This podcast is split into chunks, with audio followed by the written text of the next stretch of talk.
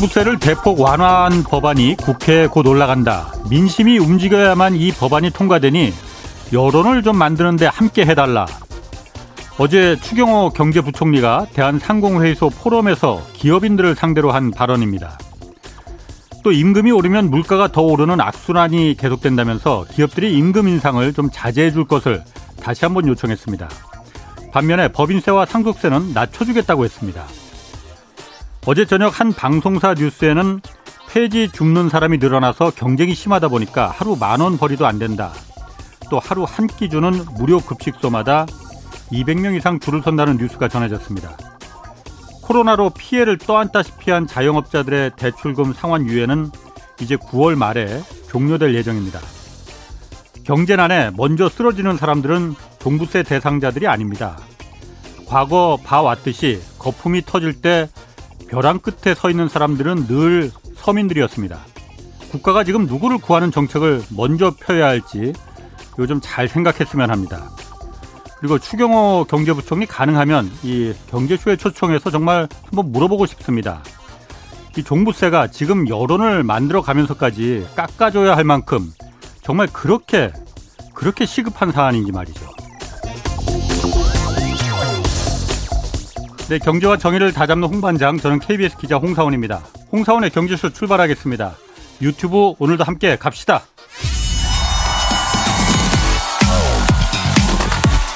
대한민국 경제 오디션 내가 경제스타 K 여러분 경제가 어려워서 힘드시죠? 그래서 준비했습니다. 대한민국 경제 오디션 내가 경제스타 K 힘든 경제 상황을 이겨낸 감동 스토리 우리 가정의 특별한 경제 공부법 슬기로운 투자 아이디어 경제와 관련된 이야기라면 모두 모두 환영합니다. 총 상금 6천만 원을 준비했습니다. 여러분의 많은 참여 기다립니다. 이 프로그램은 당신의 투자의 길을 춤추게 하는 새로운 투자 플랫폼 탱고픽에서 함께합니다. 네, 12월 9일까지 이 대한민국 경제 오디션 내가 경제스타 K 진행됩니다. 대상 1명이 2천만 원, 최우 수상 4명 500만 원, 어, 그리고 전체 상금이 총 6천만 원이 주어집니다.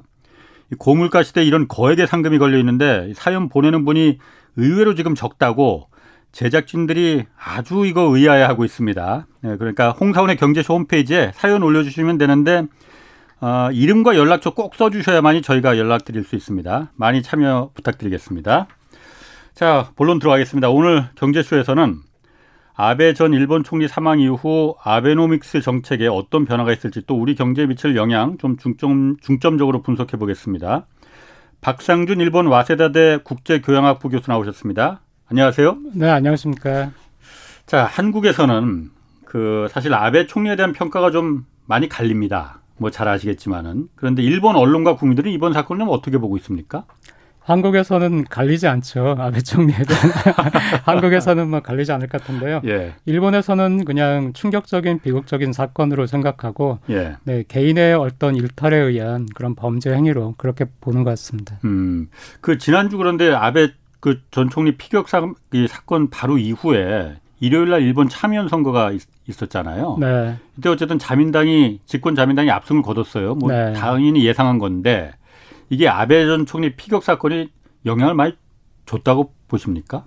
많이는 아니고 어느 정도는 받았다고. 네. 그러니까 뭐 자민당과 여당이 압승할 것이다 하는 것은 다 예측을 했는데 예. 여기에서 조금 더 그래도 조금 더 더 표를 얻지 않았을까 네. 하는 정도인데 예. 어느 정도 그 플러스가 됐는지까지는 뭐 분석하는 건 잘 못 봤고요. 예. 근데 플러스가 됐을 거라고 생각하지만 워낙에 압승이 예측되는 그런 선거였기 때문에 예. 네. 그 영향에 대해서 그렇게 많이 얘기하는 것 같지는 않아요. 아, 근데 지금 어쨌든 그, 그 선거에서 승리한 기시다 총리 자민당이 지금 당면한 게 바로 가능한 빨리 개헌을 추진하겠다라고 하지 않습니까? 네. 어, 개헌 내용이 우리가 좀 이게 관심을 갖는 게 어쨌든 개헌 내용이 아베 총리가 계속 그 해 왔던 게 전쟁 가능한 일본을 만들겠다라고 헌법을 바꾸겠다는 거였잖아요. 이 내용 좀 자세히 좀 그좀 좀 말해 주시죠. 네. 그 아베 총리 자신이 전쟁 가능한 일본을 만들겠다고 한 적은 없고요. 예. 굉장히 위험한 발언이니까. 아. 그런데 이제 아베를 비판하는 사람들이 예. 이것이 바로 전쟁 가능한 일본을 만들겠다는 것이다 하고 음. 이제 아베를 비판했어요. 예. 왜냐하면은 일본에서 어, 개헌 여기가 처음에 나오고 개헌을 많이 추진하려고 할 때는 개헌에 반대하는 여론이 더 높았는데 예. 지금은 개헌에 찬성하는 여론이 더 높습니다. 음. 어, 왜냐하면은 지난 몇 년 동안 뭐 북한에서 계속 그 미사일 발사가 예. 있었고요. 예. 또 우크라이나 사태도 있었고 예. 중국과 대만 관계라든가 뭐 홍콩 시위의 무력 진압이라든가 예. 일본 사람들을 계속 불안하게 할 만한 대외적인 요소들이 많았습니다. 예. 그리고 이제 이걸 계속 이제 홍보를 하니까 예. 이렇게 세상에 위험하다. 우리는 우리를 지킬 수 있는가 음. 이런 식이니까 그런데 이 평화 헌법이라고 하는 헌법의 구조, 일본 헌법의 구조가 1항과 2항이 있습니다. 네. 그런데 1항은 전쟁을 포기한다는 거예요. 분쟁의 해결 방책으로서 무력 사용을 영원히 포기한다. 음. 그러니까 전쟁하지 않겠다 예, 하는 예. 것이 1항인데 2항은 그렇기 때문에 군대를 가지지 않겠다는 게 2항입니다. 예. 그런데 일본이 자위대를 가지고 있죠. 예. 그래서 2항과 자위대, 자위대가 군대냐 아니냐 이 이항과 자위대가 충돌하지 않느냐 하는 걸 가지고 헌법 학자들 사이에서 또 해석이 서로 분분하고요. 예. 그래서 우선은 이 이항 군대를 가지지 않는다. 이것을 자위대를 가질 수 있는 것으로 예. 예. 그렇게 이제 개헌을 하려는 것이 있고요. 예. 그다음에 일항 그러니까 자위대를 군으로 생각하겠다는 거예요? 그러니까 자위대를 헌법에 명기하는 거예요.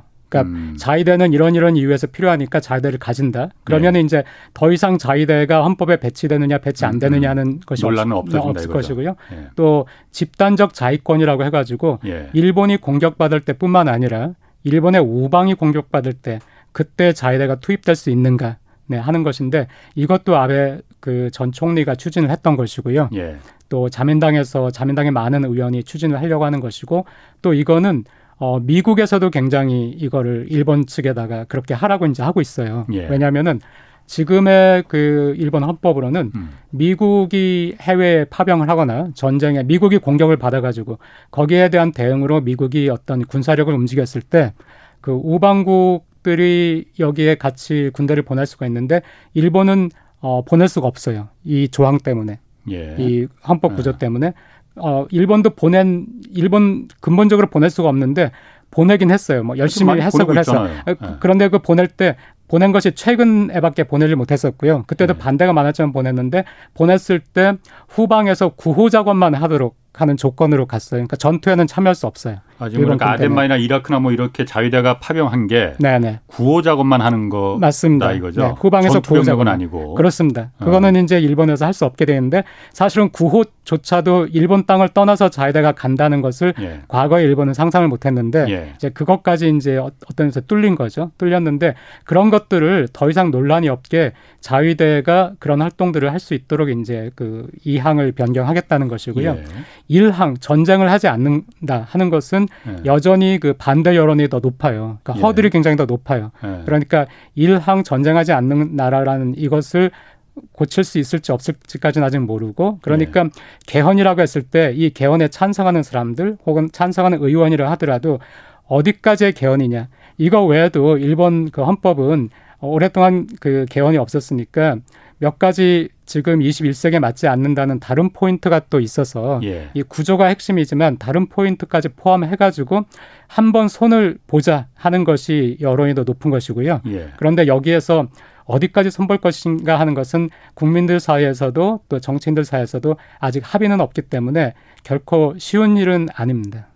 그 교수님도 잘 아시겠지만은 저희가 그러니까 우려하는 부분은 뭐 해외 파병 이런 것도 뭐 있지만 그건 국제적인 질서에 따라서 좀 우려가 뭐 있을 수도 있고 그런 부분이잖아요. 당장 이 적기지 공격 능력이라는 표현 있지 않습니까? 이게 그러니까 뭐 당연히 북한입니다. 뭐 우리가 우려하는 건 북한이니까 북한이 예를 들어서 지금은 일본 본토에 예를 들어서 미사일 공격을 한다 그런 방어적인 차원에서 그때 이제 대응을 할 수 있는 것까지는 그건 당연히 이해를 하겠어요. 그런데 이 개헌에 따라서 적기지 공격 능력이라는 게 발사 징후가 보인다, 공격 임박한 징후가 보인다면은 선제 공격을 할 수 있다라는 식으로 해석을, 해석을 할 수 있게끔 개헌이 추진되는 거잖아요. 이거는 매우 위험한 거 아닙니까?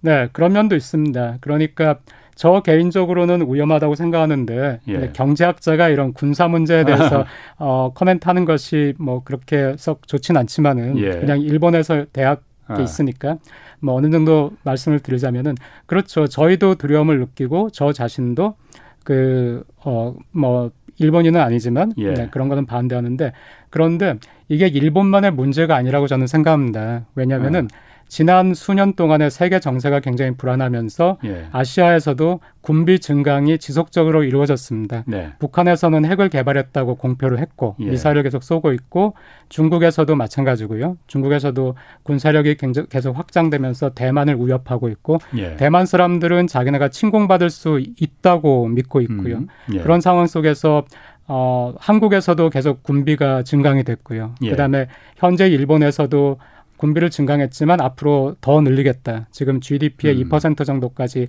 더 늘리겠다는 것이 이번 그 선거하면서 참여 선거하면서 기시 그 기시다. 총리가 네. 아 기시, 기시다 총리가 이끄는 네.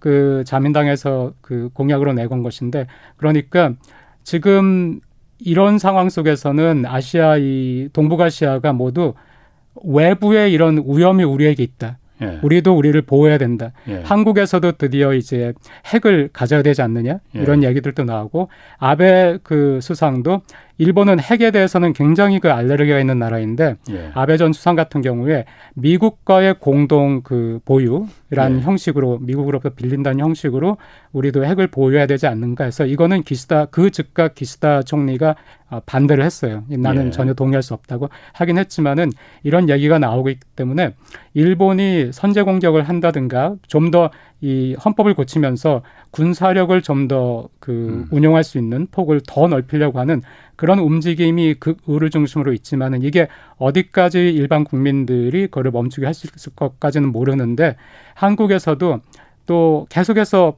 이런 게 위험하다, 이런 게 위험하다면서 또 저는 일본을 음. 이용하는 측면, 일본은 그 중국과 북한을 이용해서 국민들에게 이런 거 위험하다, 우리 이렇게 해야 된다 하고 음. 있는데 한국도 계속 일본이라는 외부의 적을 계속 아직 이게 어, 일본에서 구체적으로 추진다거나 한 것이 음. 아니라 일부 인사들을 중심으로 해가지고 역까지도 나가야 된다 하는 예. 것 정도인데 이걸 가지고 너무 지금 현재 그 그럴 필요는 없다고 생각하고요.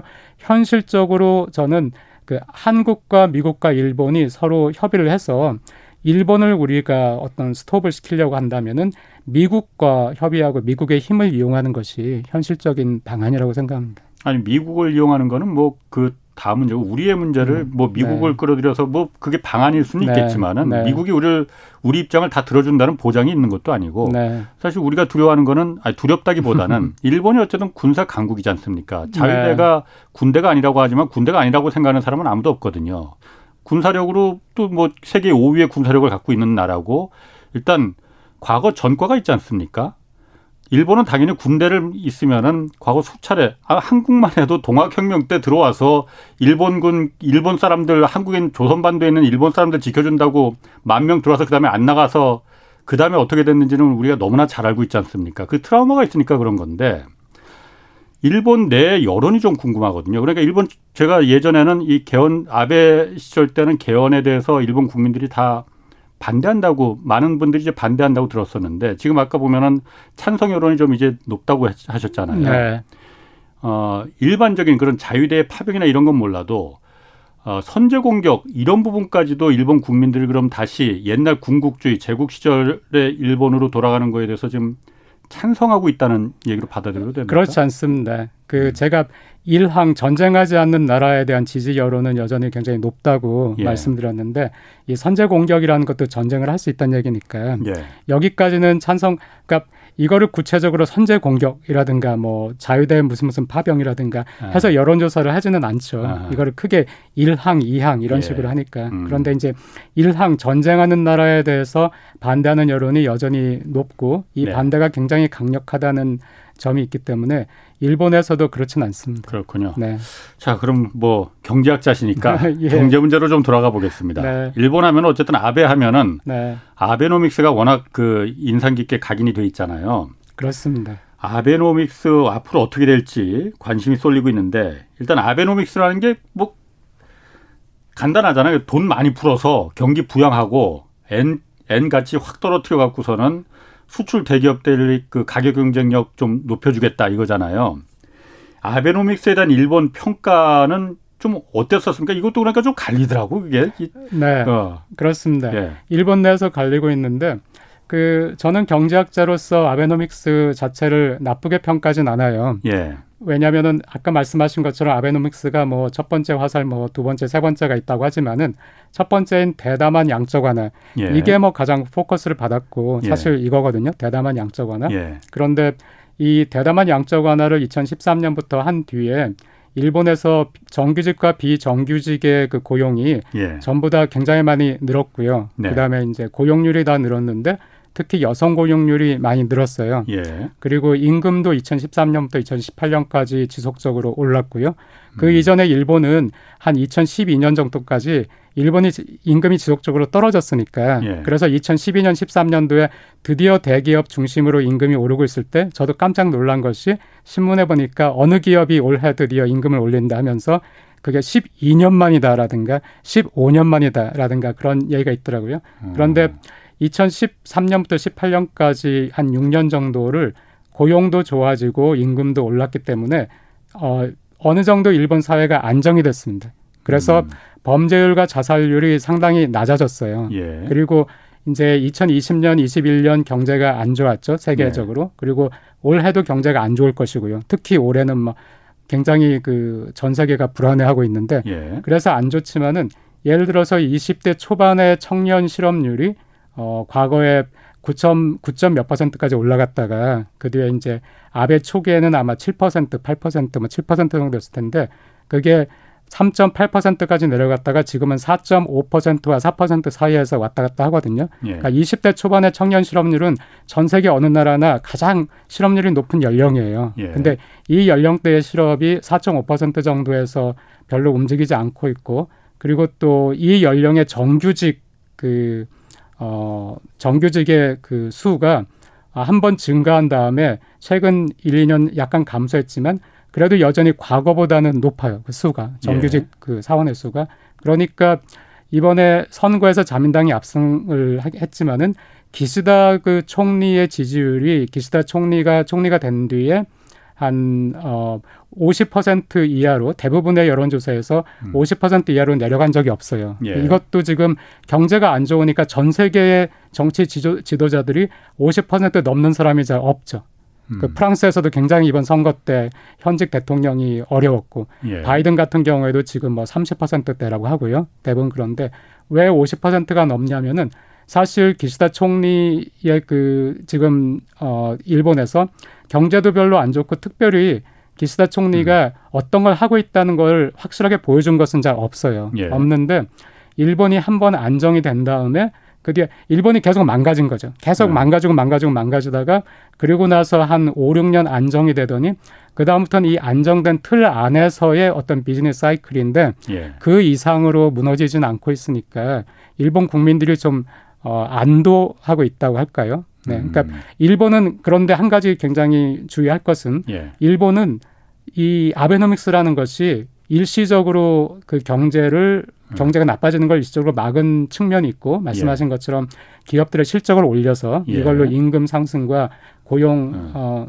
늘리는 것을 유도한 측면이 있는데 일본이란 나라는 이미 굉장히 오래전에 인구가 감소하고 고령화가 심각하게 진행되는 나라기 때문에 제가 일본에 살아보고 경제학자로서 연구를 해보니까 이 추세가 진행이 계속 되는 한에는 예. 이것은 마치 한 인간이 늙어가는 것처럼 예. 나라가 늙어가는 것이고 나라가 늙어가면은 체력이 약해질 수밖에 없어요. 예. 그래서 2020년도 코로나의 충격이 왔을 때 일본은 다른 어떤 나라보다도 더 많은 충격을 받았고요. 그 다음에 2021년도에 전 세계가 회복될 때 일본은 덜 회복이 됐습니다. 음. 그러니까 이런 식으로 일본은 좋을 때는 2013년부터 18년까지 꾸준히 좋을 때는 안정되는데 예. 한번 충격이 오면은 그 충격을 심하게 받고 그다음에 이 충격에서 벗어날 때 대부분의 나라가 1, 2년이면 충격에서 벗어나거든요. 예. 그 충격의 요인이 사라지고 음. 나면 그러니까 일본은 그게 보통 4, 5년 걸려서 과거의 GDP 수준을 다시 회복을 해요. 노화가 돼서 그런 거예요? 그럼 국가 네, 전체가? 네, 그렇습니다. 왜냐하면은 일본에서 이제 부양해야 되는 그 은퇴한 노인들의 네. 비중이 점점 늘어나는 거잖아요. 예. 이분들은 연금을 가지고 생활을 하는데 이분들은 항상 미래에 대한 두려움이 있어요. 네. 그러니까 조금만 샤기 와도 소비를 네. 안 하는 거죠. 저축하고. 네. 그리고 기업들도 조금만 샤기 와도 과거의 경험을 통해서 예. 국내 시장이 얼마나 위축될지를 예. 알죠. 예. 그러니까 샤기라는 예. 거는 국제 시장도 별로 안 좋다는 얘기니까. 예. 근데 국내 시장은 다른 나라보다 더 심하게 위축되거든요. 음. 샤기 오면 일본의 특징은 항상 개인들의 소비하고 기업의 투자가 확 줄어들어요. 예. 그러니까 그렇게 한 번 줄고 나면은 그 다음에 이제 이게 회복되는데 좀 어, 확실하게 지금 회복되는 것 같다고 보여야 드디어 소비도 음. 늘리고 투자도 늘리니까 그 기간이 좀 더 걸립니다. 그렇군요. 네. 아니 지금 제가 그 교수님 말씀 들어보니까 네. 어 일본이 그러니까 과거 그 그동안 잃어버린 30년 뭐 이렇게 말하는 게 일본 내에서 물가가 안 오르고 뭐 이러는 게 전부 다 안 오르고 그러다 보니까 경기가 계속 침체되고 임금이 계속 정체돼 있었다. 그러니 소비가 살아날 수가 없었다. 이걸 좀 그래서 정 일본 정부에서도 계속 좀 임금도 올리자고 하고 물가도 좀 어느 정도 올라야 돼 그래야지 오르는데 그래야지 돈이 돌고 이 경제가 살아나는데 임금이 안 올랐다고 했는데 아까 아베노믹스 하면서는 그럼 임금이 올라갔습니까? 네. 많이 올라갔어요? 아, 많이는 아니죠. 어. 네, 직거리. 그런데 네, 아까 그 오프닝 멘트 되게 인상적으로 제가 들었습니다. 굉장히 음. 열정적으로 오프닝 멘트 하시더라고요. 그래서 저는 일본 얘기할 때 예. 항상 일본 얘기를 하는 이유는 저는 항상 한국을 위해서 한다고 생각해요. 예. 아, 혹시 뭐 일본 주식시장에 투자를 하신다든가 하는 예. 분들은 일본 자체가 중요하겠죠. 일본의 예. 어떤 기업이 이제 잘 나가고 예. 어떤 산업이 앞으로 좋을 것인가. 그렇지 않고 대부분의 그 분들은 사실 일본 주식시장에 투자하는 분들이 이렇게 많지는 않죠. 그냥 예. 일본에 관심이 있어서 일본 얘기를 들으시는데 저는 일본의 장점은 우리가 배울 수 있는 것들이 있을 것이고요. 예. 또 일본의 단점을 보면은 아 우리는 저러지 말아야 되겠다 예. 이런 게 있을 것인데 그 지금 고용하고 임금에 대해서 말씀을 하셨으니까 예. 그 일본에서 오랫동안 막 많은 안, 경제가 안 좋으니까 뭐 난리가 났죠. 예. 계속 이제 많은 분석도 있었고요. 일본은 굉장히 큰 경제니까 뭐 전 세계의 그 유명한 경제학자들도 많이 달려들어서 논문을 냈어요. 예. 도대체 일본의 문제가 뭔가 해서 예.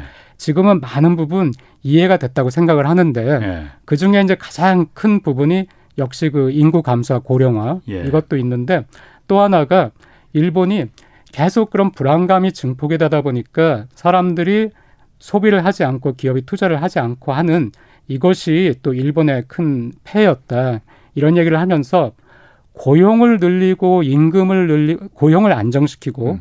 또 임금을 안정시키는 것 이것이 굉장히 중요하다는 의견들이 계속 또 일본 내부에서 경제학자들에게서 그 대두가 됐어요. 예. 그래가지고 그 놀랍게도 우리가 스테레오 타입으로 아베 하면은 뭔가 음. 좀 기업 위주, 그 다음에 또 뭔가 보수, 어 뭐 노동자에 대해서 성장 위주. 네네, 노, 네. 네, 성장 위주. 그리고 노동자에 대해서 좀 더 대립적이고, 예. 뭐 이렇게 생각하실 것 같은데 그렇지 않습니다. 어, 기시다 총리가 총리가 되면서 새로운 자본주의 해가지고 그랬죠. 분배에 좀 더그 그 초점을 맞추겠다. 성장 말고 이제 분배로 우린 초점을 맞. 그렇게 해서 수사 총리가 된 거잖아요. 아, 조금 정정해도 될까요? 아, 맞습니다. 맞습니다. 예. 아, 맞습니다. 그 어. 선거 전에 이미 그 얘기를 했네요. 예. 선거 전에 했고 선거 끝나서 총리 되고 나서도 곧장 새로운 자본주의. 예. 아, 자민당 총재가 돼서 기자회견 했을 때도 새로운 자본주의. 예. 총리가 돼서 기자회견 했을 때도 새로운 자본주의. 어. 이걸 내세웠어요. 예. 자기의 이제 아베에게 아베노믹스가 있듯이 예. 비슷하게 새로운 자본주의. 그런데 이 새로운 자본주의가 일본 내에서 와 막 새로운 게 떴다 정말 어. 이렇게 아베노믹스처럼 각광을 받지 못한 것이 큰 예. 뉴스가 아니었던 것이 사실은 그 아베 정권에서도 2013년부터의 아베 정권에서도 지속적으로 고용을 안정시키고 임금을 올려야 된다 하는 것이 그 자민당 그 내각의 어, 노선이었거든요. 이게 아. 한국에서는 그냥 이미지상 그렇지 않았을 거라고 생각하시는데 예. 그래서 저도 재밌게 생각한 것이 일본에서는 그 과거의 노동운동이 봄에 있었으니까 임금 예. 그 음. 왜냐하면은 일본에서는 그 어, 4월부터 그 회계 연도가 시작이 돼요. 음. 그러니까 새로운 제도를 바꾸려면 그 4월 1일 전에 바꿔야 예. 4월 1일부터의 임금에 영향을 받거든요. 그래서 이제 이른 봄에 그 노동운동이 있었으니까 이걸 춘투라고 한다는 거는 많이들 아실 거예요. 예. 근데 2013년도 14년도 그때 아베노믹스 하면서 일본 기업들이 실적이 굉장히 좋아졌습니다. 네. 네. 그리고 그 이전에는 아, 얘기가 복잡해지니까 막 그 이전 음. 얘기 넘어가죠. 예. 실적이 어쨌든 좋아졌어요. 네. 좋아지니까 네. 그때 일본 언론에서 많이 나온 얘기가 네. 아베가 계속해서 기업들에게 임금을 올리라고 그렇게 이제 그 압력을 가하고 있다. 왜냐하면은 예. 아베 입장에서는 자 우리가 정책을 바꿨다. 과거에는 그 다른 나라 미국과 영국과 유로 지역에서 대규모 양적 완화를 하는데도 불구하고 예. 지난 3, 4년 동안 일본은 안 했더니 일본 엔화만 굉장히 고평가돼 가지고 기업이 굉장히 어려웠다. 실적이 되게 나빴다. 근데 우리도 이제 드디어 양적 완화를 함으로써 지금 기업 실적 엄청 좋아졌다. 그러니까 이 실적이 좋아진 것이 단지 기업이 잘하고 기업의 뭐 생산성이 네. 늘고 한 것 기업가가 뭘 경영을 잘해서가 아니라 이런 외부적 요인이 변화했는데 외부적 요인의 변화에는 우리 정책도 한몫을 담당했으니까 예. 당신들도 이 실적 오른 것을 고용을 늘리고 임금을 늘리는데 써야 된다. 그래야 일본 경제가 살아날 수 있다. 우리가 성공할 수 있다라고 했고 그런데 또 기업들도 오랫동안 그 경험을 쌓으면서 이걸 상당 부분 납득을 한 거예요. 그래서 음. 제가 늘 안타깝게 생각하는 게 한국에서 이제 한국에서도 과거 그 예. 그뭐 보수 진보를 떠나서 정권 입장에서는 고용을 늘려라, 정년을 보장해라, 그리고 또 임금을 늘려라 이런 부탁들을 그 정부에서 많이들 했거든요. 했는데 하면은 금방 그 기업 쪽에서 기업을 그 대표하는 단체나 이런 쪽에서 그러면 뭐 우리는 뭐 정년을 보장해야 돼? 그러면 우리는 청년 그 고용을 늘릴 수가 없어. 청년 고용을 오히려 줄이겠어라든가 예. 이런 식으로 맞섰거든요. 예. 그리고 또 임금을 늘려 지금 그럴 여력이 없는다면서 이런 식으로요. 그런데 일본 같은 경우에는 그때 경단련에서도 어 아베가 이제 임금을 높여야 된다. 경단련이 한국의 정경련. 네, 그렇습니다. 예. 그 고용을 늘려야 된다 했을 때, 아, 우리도 그거를 인식하고 있고, 우리도 이제 방법을 찾고 있다 해가지고, 그래서 제가 말씀드린 대로 2013년부터 계속 고용이 늘면서 또 임금이 음. 늘면서 임금이 늘 때는 노동조합과 이제 그 협의를 해야 되잖아요. 예. 근데 이 과정에서 또 일본의 노동조합은 어, 임금을 올리는 것보다는 고용을 유지하는 음, 게 예. 먼저 목표예요. 예, 예. 그래가지고 협의가 잘 됐어요. 서로 이렇게 음. 큰 간극이 없었기 때문에 예. 별 문제 없이 2018년까지 다 흘러왔고 예. 지금 이 상태에서 무너지지는 않으니까 유지가 되고 있어서 저는 이게 어 굉장히 중요한 포인트 제가 한국에서 굉장히 음. 일본 이야기하면서 항상 강조를 하거든요. 그 신문 저희가 알고 있는 거하고 좀 다른데. 네. 그래서 한국 사회 이 얘기를 예. 제가 하고 있어요. 뭘 아. 얘기하고 있냐면은 지금 한국이 굉장히 위험한 상태에 와버렸어요. 그 네. 지금 인구가 감소하고 고령화가 네. 막급 진전되고 출산율이 일희하로 떨어지는 바로 이 시점에 예. 경제가 지난 몇 년처럼 좋았으면 괜찮은데 안정이 됐으면 좋았는데 예. 경제가 지금 코로나 이후에 좋아진다고 생각했는데 갑자기 전 세계가 아. 이거 뭐 불황이 오는 거 아니야? 이러고 있거든요. 예. 근데 이 상태가 일본이 그 저성장에 빠질 때 상태예요. 90년대 초에. 어, 90년대 중반. 예. 네, 네, 그렇습니다. 일본이 90년대 초에 말씀하신 대로 버블이 붕괴가 됐고, 예. 그 다음에 90년대 중반부터 소위 말하는 생산 가능 그 연령 인구라고 음. 하는 그 네. 인구가 90년대 중반 96년 97년 예. 이때부터 감소하기 시작했거든요. 예. 이때부터 급속도로 고령화가 진행이 됐고요. 예. 네, 이렇게 한번 되면은 고령화가 진행이 되면은 일단 그 정부의 부담이 늘어나잖아요. 그 예. 고령화 때는 그렇죠. 늘어나는데 예.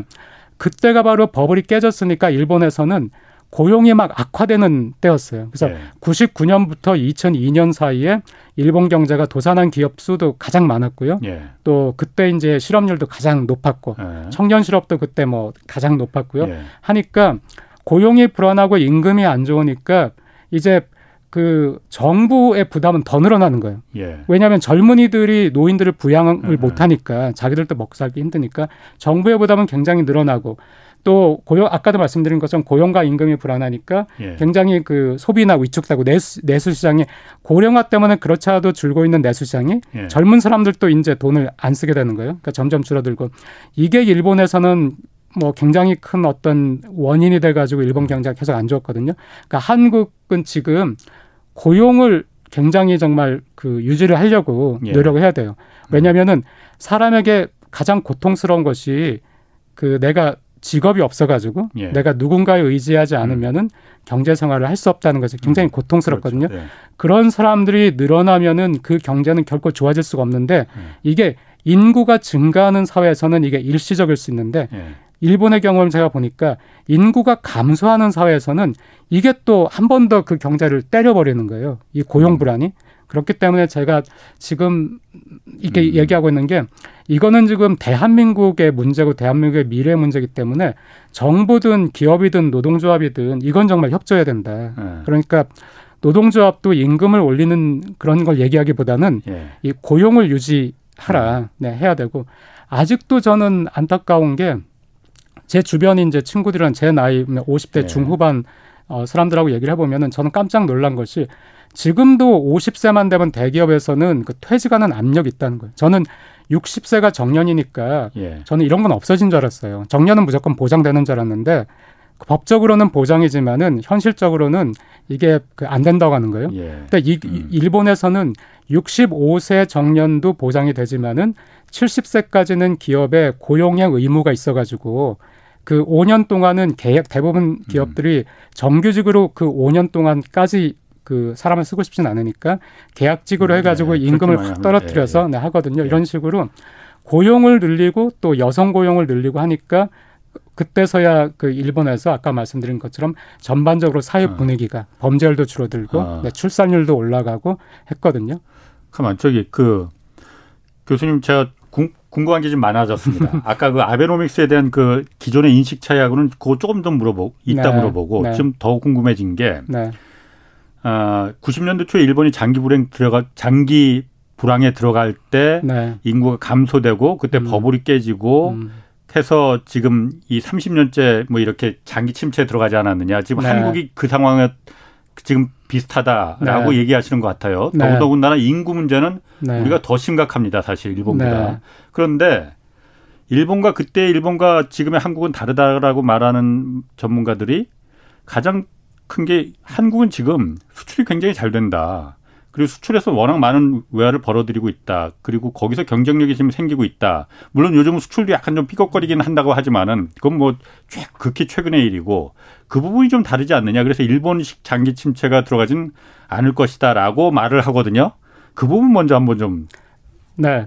제가 두 가지를 말씀드릴게요. 예. 지금 수출 문제를 먼저 말씀하셨는데 예. 우선 그 말은 맞습니다. 제가 또 굉장히 강조하는 게 기업의 예. 역할. 예. 그러니까 일본이 망한다 망한다 하면서도 망하지 않고 지금까지 버티는 것이 예. 일본 기업들은 무너진 기업도 뭐 샤프니, 산요니 이런 기업들 다 무너졌지만은 예. 무너지지 않고 버틴 기업들이 있고 또 최근에 굉장히 실적이 좋아졌어요. 예. 그래서 기업이 버티니까 결국엔 고용도 유지가 되고 음. 아 이렇구나 기업이 중요하다는 것은 제가 생각을 하고 있고요. 예. 그런데 수출이 지금 잘 되니까 상관없다 하는 네. 것은 우선 한국 기업이 저는 다행으로 생각하는 것이 한국 기업은 요 몇 년 전 지난 10년 정도에 그 경영 체제가 많이 바뀌고 generation이 바뀌면서 경영에 예. 그래서 좀 더 비전을 가지고 예. 세계적인 어떤 그런 ESG라든가 그런 걸 예. 공유하는 이제 경영자도 많이 생기고 음. 한국 기업이 이미 이제 세계적인 기업으로 성장을 많이 했기 때문에 이런 건 긍정적인데 1990년대 일본도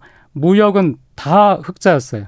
음. 일본이 무역에서 적자를 본 거는 아니 그때부터 가격 그 N고고 N 그때는 N고였기 때문에 수출 기업들이 좀 어려워지기 시작했었잖아요. 그래서 경, 그 자체들 투자나 이런 경쟁력을 갖추기보다도 부동산 투자나 이, 자꾸 다른 데다가 기업들이 신경을 쓴 거 아니에요? 그 버블기의 기업들이 굉장히 그 영업 외 이익을 노리고 예. 무리하게 투자를 많이 했거든요. 예. 주식, 부동산에 기업조차도 투자를 아, 했어요. 그렇지, 예. 그랬는데 이 버블이 끝나고 나니까 기업들도 이제 굉장히 어려워진 거예요. 어. 갚아야 될 빚, 과거에 이제 끌어온 빚은 굉장히 많은데 예. 자기가 사놓은 자산은 뚝 떨어지니까. 예. 그래서 그때 기업들이 그이 부채를 없애는 게 첫 번째 목표니까 예. 투자 이런 걸 할 여력이 없었어요. 예. 그리고 이제 그때 전 세계적으로 또 그 IT 붐이 일면서 미국 같은 데서 새로운 혁명이 일고 있었는데 예. 일본이 이걸 못 따라한 면도 있고요. 예. 이런 면이 있어가지고 일본 기업이 안 좋은 건 맞죠. 그리고 예.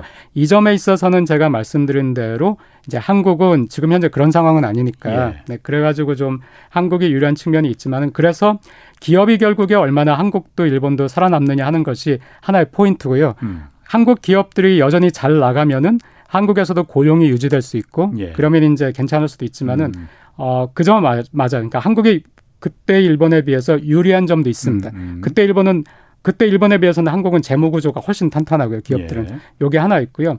그런데 또 하나 한국이 그런데 또 문제되는 게 하나 있어요. 이게 부동산인데 그렇죠. 네. 그 일본은 부동산이 음. 그때 어느 정도냐면은 GDP가 1% 음. 상승할 때, 예. 그 아주 주, 그좀 비싼 땅, 예. 비싼 땅들은 어, 8% 정도 상승했거든요. 예. 그러니까 1대 8 정도. 굉장히 가파르게 상승을 한 거예요. 예. 그몇 년 동안에. 그랬다가 다시 그 부동산이 뭐 뚝 떨어진 거예요. 고점 대비 가장 네. 비싼 것들은 고점 대비 80% 정도 떨어진 거예요. 네. 1억 하던 곳이 2천만 원 이 정도로 네. 떨어지면서 이 부동산의 하락이 그, 그렇지 않아도 그 빚이 많은데 네. 이 자산인 부동산의 하락이 또 일본 기업과 가게에 충격을 줬거든요. 특히 네. 기업에 그랬는데 한국은 이제 그렇게까지 그런 그 버블은 굉장히 예외적인 미국의 그 2000년대 초반에 있었던 그 버블보다도 훨씬 그 강력한 버블이었고요. 예. 굉장히 예외적인 강력한 버블이니까 그만큼 세게 꺼졌어요. 그래서 그 정도까지는 아닌데 제가 한국도 최근 그 3, 4년에 그 서울과 수도권에 데이터가 한국이 어, 이 집계하는 방식이 다른지 같은 기관에서 나온 데이터라도 서로 다른 얘기를 하고 있는 경우가 많은데 예. 예서 그냥 이제 집값 데이터 같으면은 예. GDP가 1% 상승할 때 집값이 2% 상승하는 거로 나오는데 예. 이게 실거래 또 지수가 있더라고요. 실거래 지수라는 것이 음. 실거래 지수는 GDP가 1% 증가할 때 집값이 4% 증가한 걸 나와요. 근데 이거는 어 과거 일본만큼 강력하진 않지만 그래도 그 미국의 예라든가 네. 상당히 버블을 겪었던 나라들과 유사한 정도로 됐거든요. 예. 그래서 지금 저는 오히려 좀 부동산이 하락을 했잖아요. 조금 음. 하락했는데 저는 이 부동산도 굉장히 중요한 생각하는데 예. 여기서 다시 부동산을 어떻게 막그 부양하려고 하든지 그거는 아니고 음. 그렇다고 여기서 부동산이 더 폭락을 하면은 예. 그럼 또 이것도 지금 가계부채가 어 이 가계 실물 자산과 금융 자산의 비율이 일본 버블기의 비율보다도 더 그 실물 자산 음, 비율이 음. 더 높아요, 약간. 그리고 또 가계의 금융 자산에 비해서 부채가 얼마나 있는가 음. 하는 거는 일본에서는 역사가 없을 정도로 버블기의 일본보다도 지금 한국의 가계 부채는 더 심해요. 그러니까 그 당시에 일본보다도 네 버블계 일본보다도 더 심해요. 그 당시에도 저금리라서 일본 그 기업이나 가게들이 다 빚내서 은행 대출 받아서 부동산 투자하고 주식 투자하고 다 그랬었잖아요. 아, 그 당시는 저금리는 아니고 고금리였지만 그래도 아. 그 주식이나 부동산이 더 빨리 네. 오르니까 막 했던 거예요. 음. 했는데 그런데도 불구하고 그때보다도 지금이 왜냐면 그때보다 금융 자체가 커졌어요. 대출 네. 같은 게 더 용이하고 예. 네, 그러니까 신용 대출이라는 게 더 이제 시장이 커졌으니까 예. 그래서 지금 한국이 그때보다 그 부채가 더 높은 거예요. 과거 일본 그 버블계 일본 어. 그 사람들보다 일반인들보다 예. 부채가 높은데 결국 무슨 얘기냐면은 많은 부채를 가져와 가지고 이 실물 자산의 부동산을 샀다는 얘기거든요. 예. 그러니까 이 부동산 가격이 어 굉장히 급속하게 폭락을 하면은 이 가게들이 이걸 버틸 수가 없어요. 그러니까 급속하게 폭락하는 것도 좋지 않아요. 지금 약간의 폭락이 있었는데 음. 이 어떤 식으로 하면 저는 좋다고 생각하냐면은 이 약간의 폭락이 있는 걸 그냥 유지하는 거예요. 음. 이걸 그냥 유지하는 거예요. 그러니까 어, 가격이 더 이상 오르지 않게 안정되게 부동산 시장을 예. 반면에 한국의 GDP는 명목 GDP는 계속 오르겠죠. 예. 명목 GDP는 예. 그러면은 이 명목 GDP 상쇄한다 이거죠. 그렇죠. 소득과 이 부동산 가격의 괴리 네. 너무나 오른 부동산 가격과 소득의 괴리가 점점 좁혀질 테니까 네. 이런 식으로 좀 smooth하게 그러니까 hard landing 안 하고 soft landing 할 수 있도록 지금 부동산을 관리하는 것도 아. 굉장히 어. 중요하다고 생각해요. 그 당시에 1990년대 그러면 일본에서 그 부동산 버블이 잔뜩 꼈을 때 그게 터지기 직전에 네. 가계 부채가 지금의 한국처럼 이렇게 그때 일본은 가계부채가 그렇게 심각하지 않았군요. 그러면은. 아 그때 가계부채가 심각했지만은 지금의 한국보다는 덜 심각. 덜 심각했다. 네. 지금 사실 그러면 한국은 가계부채로 다 빚으로 쌓아올린 지금 부동산 법 거품이니까. 네.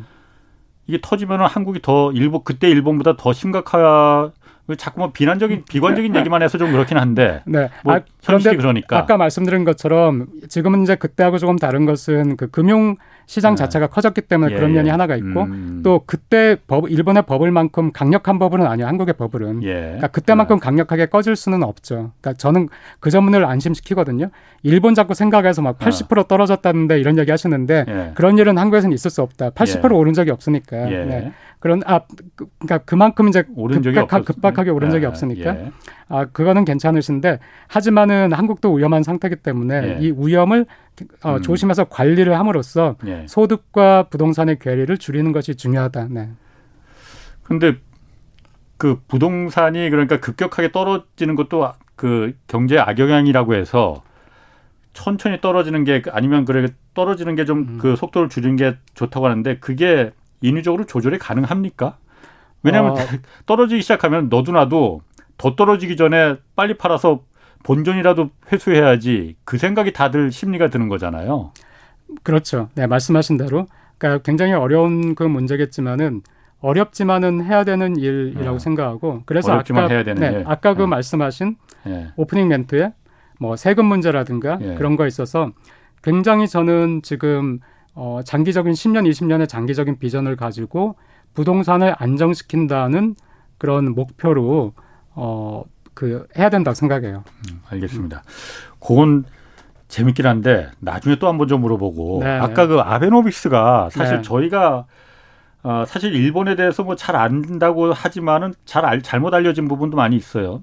왜냐하면 지금 기시다 총리가 총리가 되면서 어쨌든 아베하고 같은 자민당이고 같은 아베가 지금 상황 정치를 하고 있다. 실제로는 아베가 물러났지만 그렇게 알고 있고 그래서 기시다 총리가 새로운 자본주의 아까 말씀하신 대로 성장보다는 분배에 초점을 맞추겠다 해서 이쪽으로 좀 정책의 드라이브를 걸려고 했는데 기존의 자민당과 아베 그 이 전 수상이 그 부분에 대해서 계속 브레이크를 걸면서 기시다가 그래서 분배에 대해서 지금 포기를 했었다라고 알고 있거든요. 그래서 이번에 아베가 이제 저렇게 이제 피격하고 사망했으니 기시다가 자기의 원래 소신 성장보다는 분배를 통한 그 정책으로 돌아서지 않겠느냐 이렇게 지금 알고 있었거든요. 근데 말씀하신 건 아베도 좀 계속 그 분배 쪽에 관심이 있었다라는 얘기네요. 그러면은 그렇습니다. 네, 계속 관심이 있었고요. 뭐 예. 저는 일본에 있을 때 그 증권 쪽에 있는 분들이 뭐 이렇게 바깥이 먹거나 하면은 웃으면서 예. 아베야말로 공산주의자 아니냐 네, 그런 얘기도 네, 농담으로 그 당시 어. 하고 기업에다가 자꾸 이제 임금 올리라고 하고 하니까 예. 네, 그런 얘기도 농담을 하겠었는데 예. 기스다 그 총리가 내건 새로운 자본주의가 아까 말씀드린 것처럼 아주 그렇게 새롭지는 않았던 것이 네, 기존의 정책 노선을 그 답습을 한 것 이 있고요. 그걸 이제 좀 더 거기에서 어 분배라는 거에서 어떤 거를 이제 내가 더 고치겠다. 예를 들어서 세금에 있어서 뭐 1억엔 소득이 1억엔 이상 되면 오히려 세율이 낮아지는데 뭐 이런 거 고치겠다든가 네. 하는 걸로 좀 어, 그런 내세운 게 있었고 이게 전혀 그 아베파나 그쪽에서 반대했다는 얘기는 저는 듣지 못했고요. 아. 또그 성장보단 분배라고는 하진 않았어요. 기시다도. 그러니까 음. 성장보다 분배라는 말을 한 것이 아니라 예. 어, 지금 일본 사회에서는 그 소득 양극화나 그 자산 양극화가 굉장히 이것도 하나의 문제고 이게 일본의 미래에 대해서 암울하게 만드니까 우리는 지금 이 시점에서 좀 더 분배에 신경을 써야 된다. 음. 그러니까 분배를 좀 더 그 공정하게 해가지고 예. 어 일본인들이 이제 잘 살 수 있는 안심할 수 있는 나라가 돼야 이제 일본 경제도 예. 그 안정될 수 있다 하는 그런 음. 얘기 를 강조를 했습니다. 그렇군요. 그럼 음. 앞으로는 그럼 그쪽으로 왜냐하면 기존의 그 엔저라는 게 사실 엔화 가치를 확 떨어뜨려서 수출 대기업에 그게 어쨌든 굉장히 큰 그 경쟁력을 갖다 주기 위해서 한 거잖아요. 그러다 보니까 소수의 아 대기업 쪽에 그 혜택이 집중됐고 그런 부분이 있었는데 그럼 기시다 총리가 그러면 좀그 엔저 정책을 바꿀 가능성이 있습니까? 그러면은? 어 그건 그렇지 않습니다. 그 지금 엔저라는 것은 과거에는 이제 대규모 양적 완화를 했으니까 거기에 대한 그 대응 거기에 대한 당연한 그 반응으로서 엔저가 발생한 것이고요. 예. 지금의 엔 고라 엔 지금의 엔저라는 것은 더 심각한 엔저는 그 일본은 계속해서 양적 완화를 유지를 하고 있는데 그렇죠. 전 세계가 특히 미국이 양적 완화에서 벗어나고 예. 이자율을 계속 올리니까 예. 그 이자율의 차이로 인해서 발생하는 엔저기 때문에 어, 이거는 경제적인 파워에 의한 엔 저지 어떤 정책에 의한 엔 저는 아니거든요.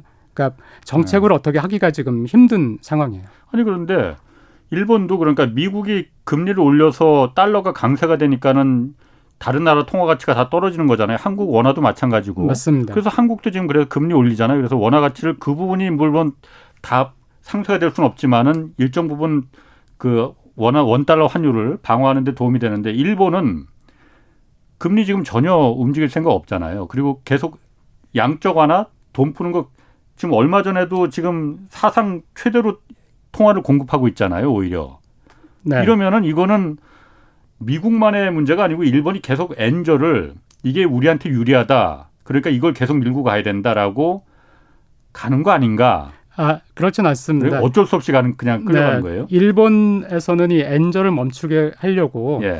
일본 은행 총재와 또 그 일본의 그 어. 한국의 기재부에 해당하는 곳이죠. 그 금융을 담당하는 그 관청 아니면 한국의 그 재무성. 네, 재무성, 재무성 네, 재무서 그리고 또 이제 예. 한국의 금융위에 해당하는 금융청이라고 있는데 금융청이라든가 그곳에는 수장 세명이 함께 기자회견을 열어서 예. 지금의 엔저는 위험하다. 지금의 엔저는 좋은 현상이 아니다라는 예. 것을 얘기할 정도로 그리고 최근에도 계속해서 이제 일본 정부 관방 장관이 또 아주 최근에 지금의 엔저는 상당히 우려스럽다 해가지고 예. 일본은 엔저를 멈추게 하려고 하고 있어요. 그러니까 미국하고 협의를 해가지고 막 통화 수합을 뭐 확대한다든가 어떻게 한다든가 해서 지금의 엔저에 대해서는 멈추려고 하는데 이게 멈추게 할 만한 마땅한 어떤 카드가 일본이 없는 거예요. 아니 멈추게 하려면은 먼저 그러니까 그 양쪽 완화부터 좀 중단해야 되는 거잖아요. 그걸 계속 하면서 엔저를 멈추게 한다는 건 서로 안 맞는 것 같은데. 이 양적 완화의 목표가 인플레이션이 예. 2%, 예. 실질 GDP 성장률이 2%, 예. 이게 좀 안정적으로 되면은 그때 멈추겠다 했는데 예. 지금 인플레이션은 2%가 됐지만은 음. 이게 수요가 좋아서 2%가 된 것이 아니라 지금 공급 예. 측에서 너무 원자재 가격 상승이라든가 아. 이런 것 때문에 2%가 된 거기 때문에 이것도 마땅치 않고 실질 GDP 증가율은 한 번 뭐 마이너스 4% 정도 뚝 떨어진 다음에 예. 뭐2% 정도밖에 회복을 안 했으니까 예. 이것도 뭐 아직 잘 안 되고 예, 예. 그러니까 일본 경제가 아직 회복 이 어, 충분하지 않다고 생각을 하기 때문에 예. 이 양적 완화를 멈출 수가 없는 것이고요. 아. 그다음에 양적 완화를 멈춘다고 하는 것이 미국에서도 이제 드디어 우리는 이제 출구 정책을 쓴다 했을 때 그게 하나의 충격이거든요. 예. 근데 일본에서도 이게 하나의 충격일 것이기 때문에 어, 굉장히 지금 이제 그 국리를 하고 있겠죠. 언제 이거를 멈춰야 어, 충격을 덜 받을 것인가. 예. 그래요. 네, 지금 당장은 음. 양적 완화를 멈추겠다는 그런 얘기는 그런 뉘앙스의 얘기는 없었습니다. 언제 그럼 멈춰야지 충격이 그 덜할 수가 있습니까? 어... 원래 그 박 교수님하고 좀 일본 소니 얘기도 좀 하려고 했는데 소니 얘기 네. 저희가 다음에 다시 한번 모셔서 좀 길게 하고 이 얘기가 재밌네. 언제 그럼 충격이 그 시점을 언제로 보는 거예요? 제가 봤을 때 이미 늦은 거 아닌가 싶은데 벌써 시작해도 다른 나라 다 하는데 네. 일본만 혼자 네. 물론 중국도 같이 뭐 지금 네. 그 부양은 하고 있지만은 그렇죠. 어, 지금 또 다시 일본의 어떤 그 위기가 왔다고 할 수 있습니다. 왜냐하면은 네. 다른 나라가 2009년에 양적 완화를 시작할 때 일본이 2013년 4년 늦었거든요. 예. 그러니까 지금 같은 이런 세계적인 불황이 없었으면은 예. 4년 늦게 출구 정책 하면은 뭐 정상이라고 할 수 있죠. 아. 그러니까 4년을 더 기다리면 되죠. 예. 근데 지금 4년을 기다리기에는 엔저가 위험할 정도로 엔저가 심하다 하는 것이거든요. 예. 어, 그런데 이게 지금 현재는 소위 말하는 오도가도 못하는 상태이기 때문에 예. 일단은 관망을 할 거예요. 예. 관망을 하고 이 엔저가 그러면은 얼마나 나쁠 것인가 하는 거에 대해서도 지금 사실은 분석은 엇갈리거든요. 예. 그러니까 저는 이제 아까도 기업이 되게 중요하다고 생각 말씀을 어. 많이 드렸는데 한국에서 그래서 좀이 여서 홍사원의 경제쇼에서도 예. 보통 이제 계속 뭐 GDP라든가 물가라든가 뭐 금융이라든가 음. 이런 거시적인 거에 대해서 많이 얘기를 하시잖아요. 예. 근데 정말 제가 보니까 중요한 거는 기업이거든요. 음. 이제 얼마나 사느냐 하는 네. 것이 네. 한국도 기업 이 기업들이 어, 중국의 추격을 따돌리고 살아남을 것인가 음. 하는 것이 이제 중요하고요. 일본도 마찬가지고. 그래가지고 그런데 지금의 이 엔저 상황 속에서 일본 기업들이 실적을 좋게 낼 것인가. 네, 음. 이게 지금 포인트고 작년 2021년도 같은 경우에는 일본의 시가총액 1위인 도요타하고 시가총액 2위가 된 소니하고가 자기네 그 역사 기업의 history에서 가장 높은 영업 이익을 냈어요. 음. 네. 그랬는데 2022년도 되면서 소니 같은 경우에 이제 1.2조 엔 아그 네, 그 1조 1점 네, 네, 1조 원, 1조 네. 엔. 1조 네. 엔이 넘는 1.2조 엔을 예. 영업이익을 냈는데 소니가 자체적으로 이제 올해 2022년에는 음.